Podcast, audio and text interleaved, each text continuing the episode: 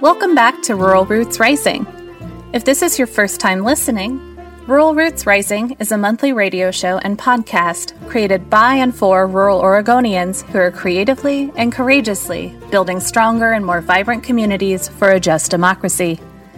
My name is Jess Campbell, and I'm the director of the Rural Organizing Project and one of the creators of Rural Roots Rising. Today's episode continues our Community Media Spotlight series by highlighting The Point a daily radio show hosted by a rotating cast of hosts at KPOV. We're going to hear how The Point and KPOV support and resource community organizing in Central Oregon. In our next episode, we'll go behind the scenes with one of The Point's hosts, KPOV station manager and community organizer Bruce Morris. I met with Bruce last week for an interview. Here's how he describes KPOV.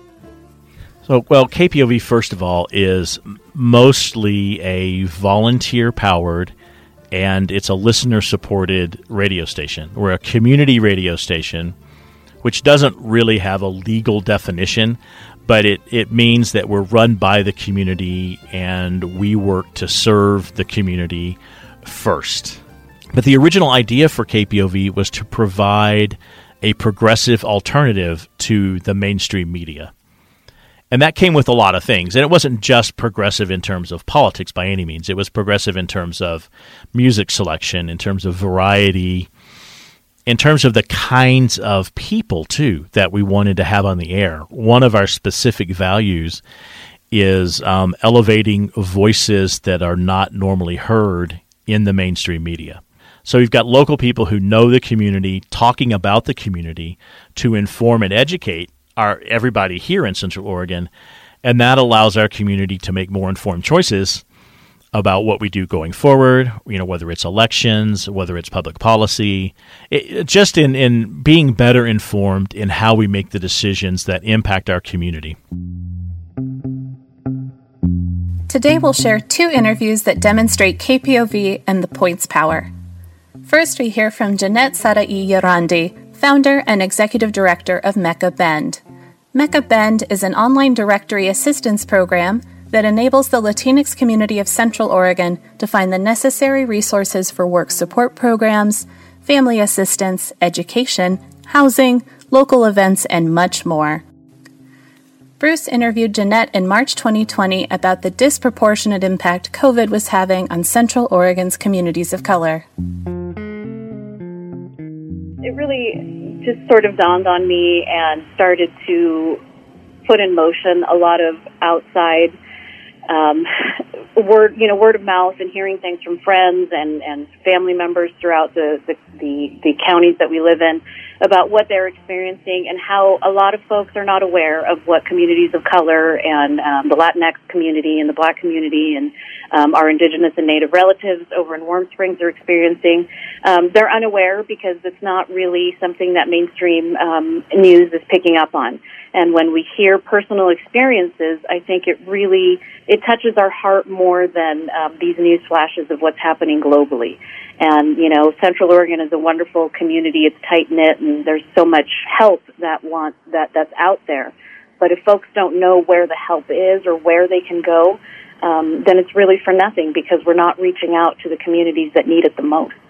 Do you have? You're talking about where the help is and how to get it. Uh, can you help us help people who are listening uh, figure out where the help is and where to get it? Well, um, there's there's lots of resources in place now um, that I think a lot of the bigger nonprofits and organizations, um, even the city of Bend, are putting together with the school districts and, and different organizations to aid those that are in need.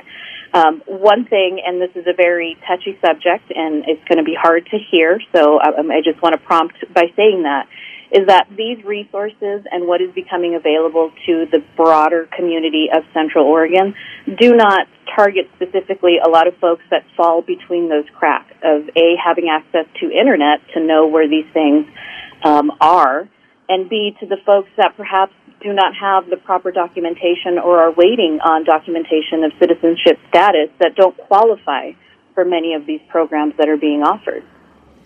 Okay, so that's um, uh, those are great points, and, and maybe we can address them one at a time. How do we get information to people who because you're right. I mean, you know, when I was, I, I, I don't know if you were you were listening. You probably weren't because you were anticipating actually being on the radio. But I, I just I cut just a minute. Okay, so I just stumbled my way through, and stumbled is the right word. Uh, reading off the places where people can go to get um, sure. lunches for children from from the schools, sure. right? I was about to say if you if you need to find out more, I was going to direct people to to websites, and I sort of did. Right. But then I realized, right. wait a minute, a lot of people may not have that access, right? Exactly. Um, and exactly. So, and yeah. that's that's our default. That's our default. Right. You know, go here, www. dot or you know whatever it may be. Um, uh, it's it's an equity issue to those that do, again don't have access perhaps to internet to those that don't speak the language, that don't understand, and, and we have to understand the newscasters are probably going as fast as I am, trying to you know get in as much information as possible, and you know they're perhaps sharing phone numbers, sharing websites, but it, it's just not a, a good enough. Um, it's not a good enough alert to those that uh, are unable to, like I said, speak the language or have access to internet to be able to research more. Okay, so that's a that's an important uh, hole we need to f- our community needs to find a way to fill. It sounds to me, um, yeah. clearly, right? And then the other the other issue you brought up is uh, people who may not have uh, documentation yet, um, and or may you know not. I don't know. I don't know exactly the the right terminology to use, but but certainly people who do not have. I, I suppose you mean citizenship or or um, right. you know whatever kind of doc or, or other documentation to to be in the United States. I don't want to right say, and right and specifically referring to um, what sounds like is coming uh, down from the Senate right now, and, and the bills that are being passed for this emergency relief funding that's going to um, hopefully come into our own pockets to assist, you know, with those who have been laid off or who are at zero hours and can't collect unemployment, um, the service industry workers that you know don't have the tip money that they rely on um, to, to to survive in in our community.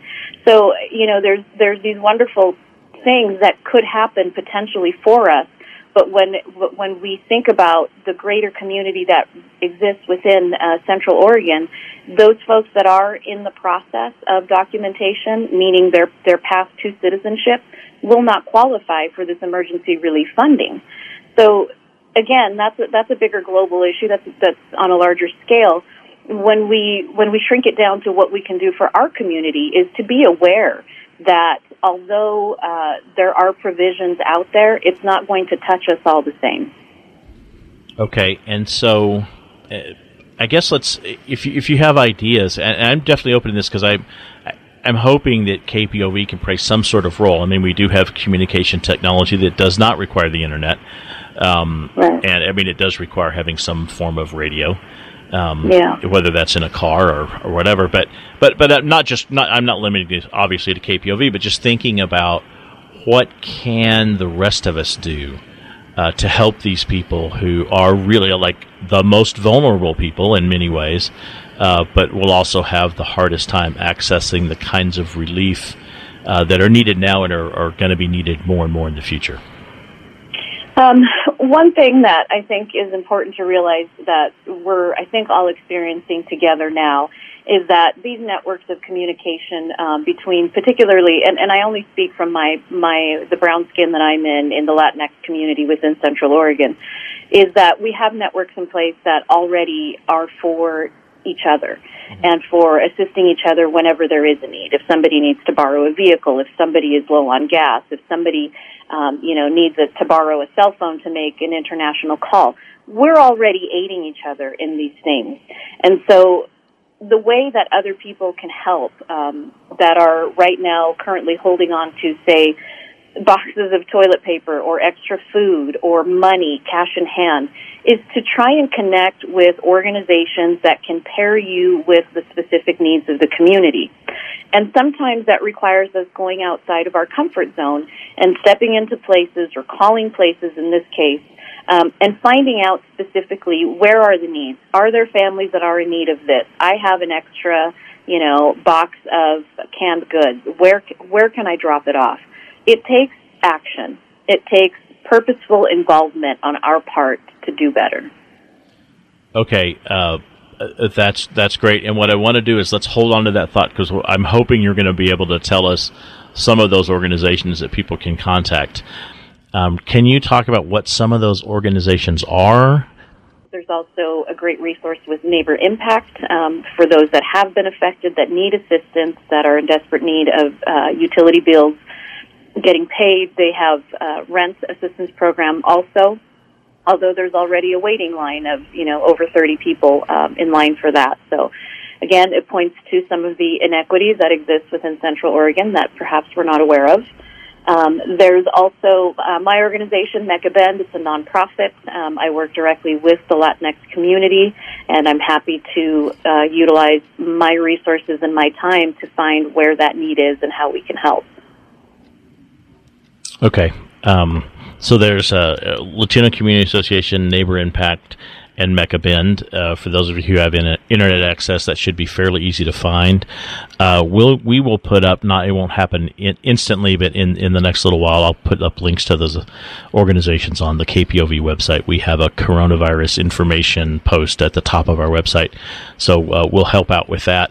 Uh, what is the what is the prognosis? For uh, people of color, uh, undocumented people, eh, you know, if this thing goes on for weeks and weeks, uh, uh what are your concerns about uh, about the folks in that in the in your communities? Well, that's I know big big question. question. I understand. that's a big question.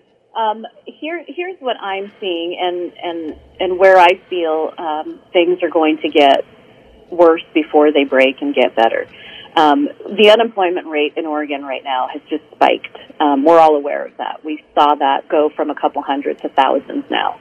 Um, again, looking at it through the perspective and through the lens of a person of color, there are folks that do not qualify for the unemployment benefit.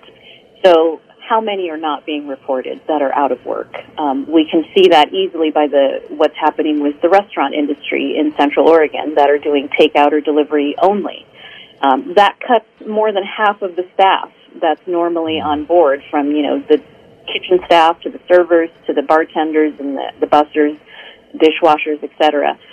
All of these folks right now are in a position where they cannot work, although they want to, and they do not qualify for unemployment. So I think what's going to happen is that we're going to see numbers. We're going to see statistics, um, and to be very honest with you, I think they're going to be way off from what the reality is. And so I think we need to sort of bring it back down for ourselves to not be overwhelmed by the amount of need that there is, but to again target specifically families uh, that we know are in need within our own community. Because if we want to make the change, we have to start here at home. Right. That's uh, uh that you the, the last point you made there I, I think is is very powerful in that you're right. It is very easy to get completely overwhelmed and just to think I don't there's so much to do. I don't know what to do. I can't do anything. Uh, and there's there's a concept. It's in a lot of different philosophies. I, I do a lot of yoga.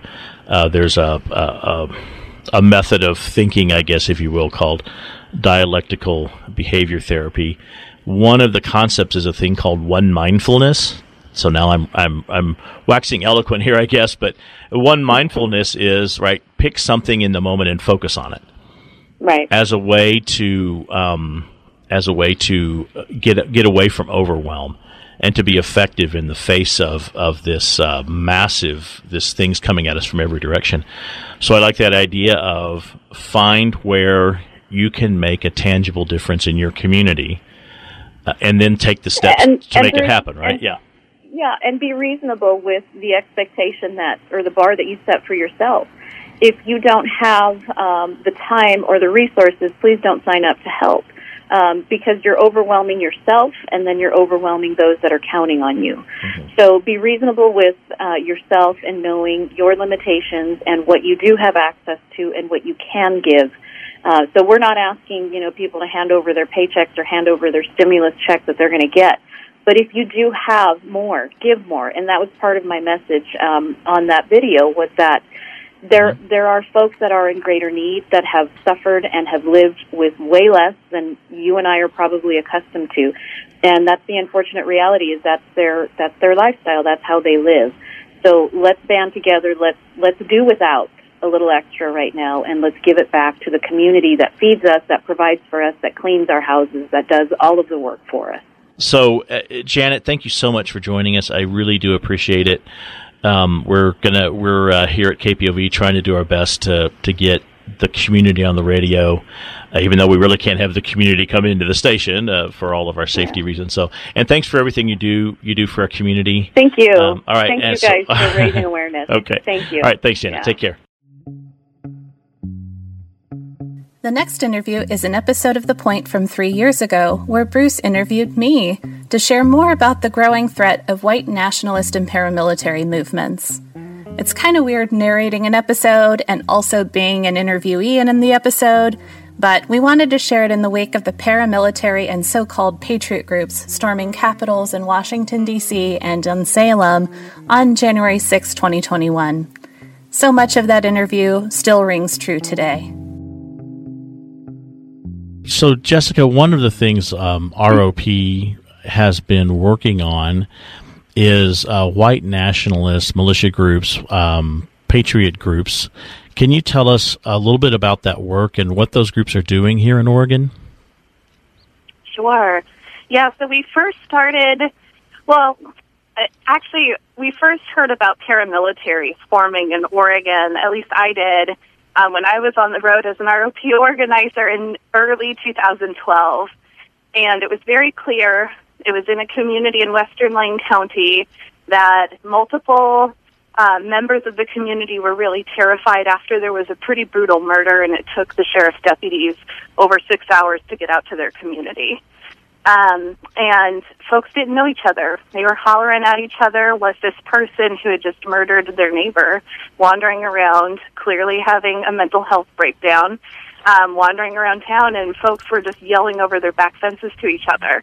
And so a group out of Junction City that's now defunct called the Oregon Rangers came to town and told them what they needed to do was form a militia, that they couldn't rely on the county government that they couldn't rely on police and that they needed to do it themselves and that they believe they knew who belonged in their community and who did not.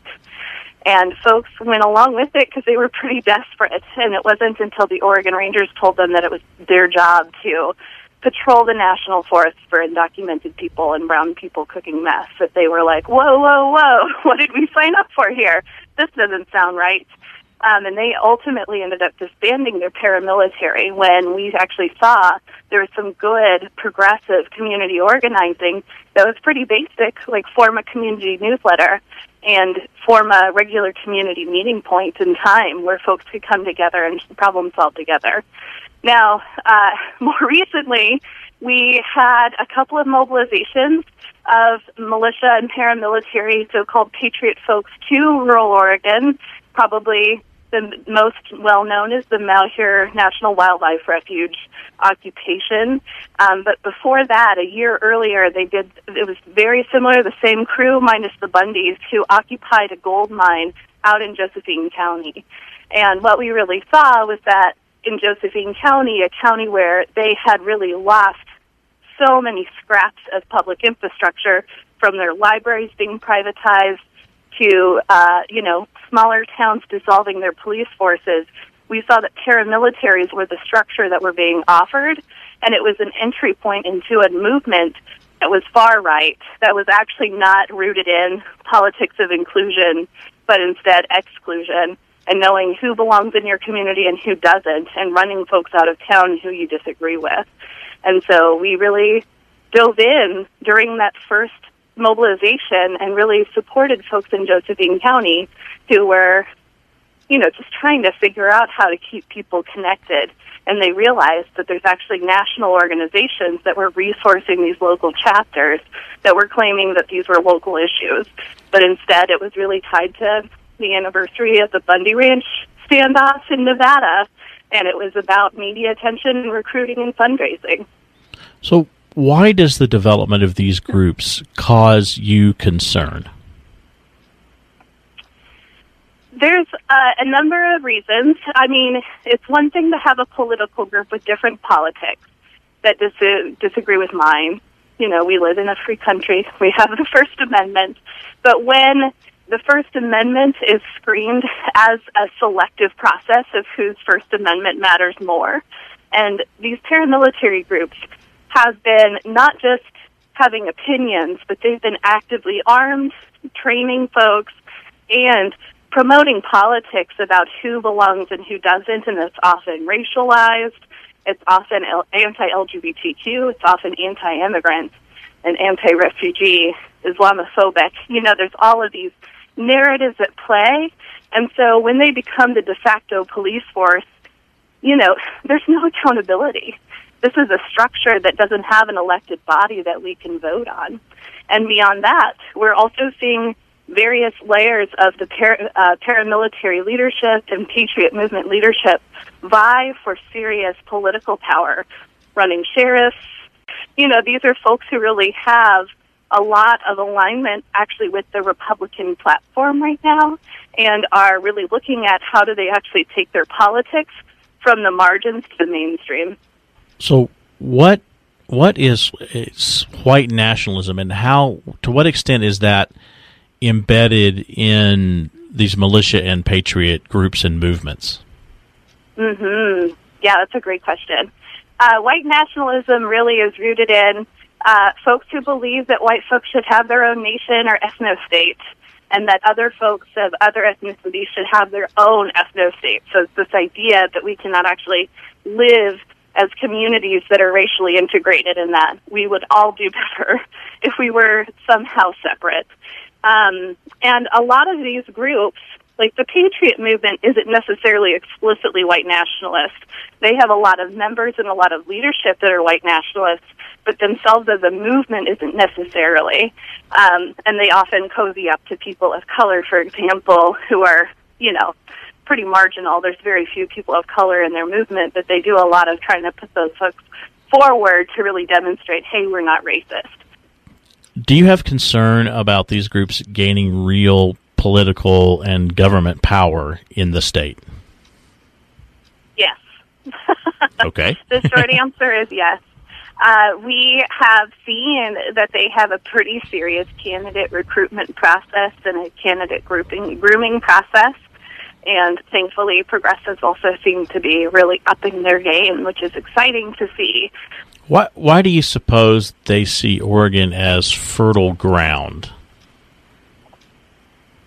I think that there's a lot of reasons why Oregon is fertile ground. Uh, you know, Oregon has a history of white supremacy that goes back to even Oregon's constitution had that it was illegal for black people to live here uh, until the early 2000s.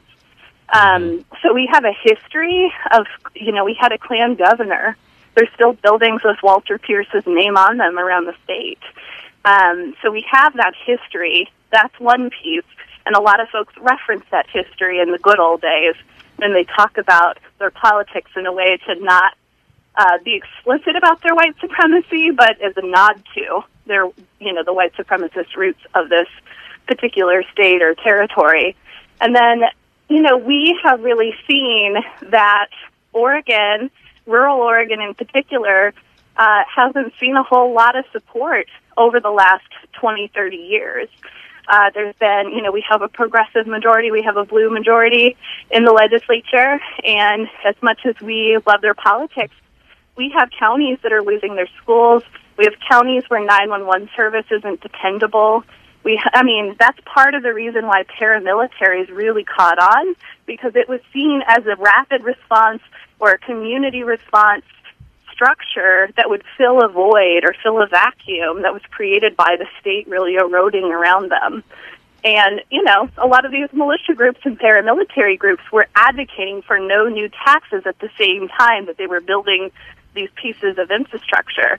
So it really perpetuates some of the, the system here. But there's also a lot of folks who feel politically disenfranchised and who are blaming it on progressives in the legislature and at the state level, which that generates a whole level of resentment that is pretty powerful when you cultivate it the way that they have over years and years and years. Right. So for people, excuse me, for people who are concerned about this and would like to see or like not to see further development of the white nationalists and militia and patriot movements in Oregon. What can people do? Hmm. Well, what we've seen is folks who are most impacted, folks who are in communities where the patriot movement and the paramilitary groups are most active. You know, we have seen that them coming together and building community around some bottom lines that's everybody in, nobody out, like all for one or one for all uh, kind of situation is really, really pivotal when they're in the midst of it. Um, not picking sides, not being nitpicky about who's in or who's out, but naming, you know, everyone, including folks who are most targeted, need to be a part of community building efforts, and we need to all network, and we need to all be connected and communicating effectively moving forward. Uh, for folks who are living outside of some of these kind of hotspot areas, you know, we have counties that are losing their libraries. Douglas County just lost their library, which, you know, it might be sound like a leap to connect library closures with the paramilitary groups, but uh, when you really think about where folks go in order to apply for jobs, where folks go if they don't have a babysitter, where do their kids get sent if they can't afford one? Where do folks go if they can't afford to pick their kids up from school at the school bus that drives their kid two hours each way. Um, I mean, it's just a situation where the libraries are so heavily utilized by po- folks who are most impacted in this political moment, this economic moment, and the loss of those services is huge. I mean, we also, I feel like it's time for the state to have some real conversations about what are what are our bottom lines to each other when you live inside Oregon. I feel like it should be a bottom line that folks, if you call 911, you should get an answer and that there should be a process.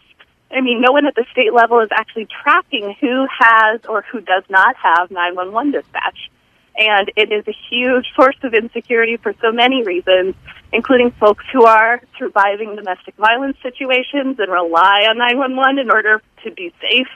Uh, for folks who have medical emergencies, I mean, that lack of social safety net, even just nine, calling 911 and having a human being answer, is not guaranteed in rural Oregon right now. And we can make a decision as a state to change that. If hearing Jeanette share about the lack of internet access in Central Oregon resonated with you, check out the roadmap to a thriving rural Oregon. Rural community leaders and organizers are working together across Oregon to increase reliable and affordable internet access for rural communities.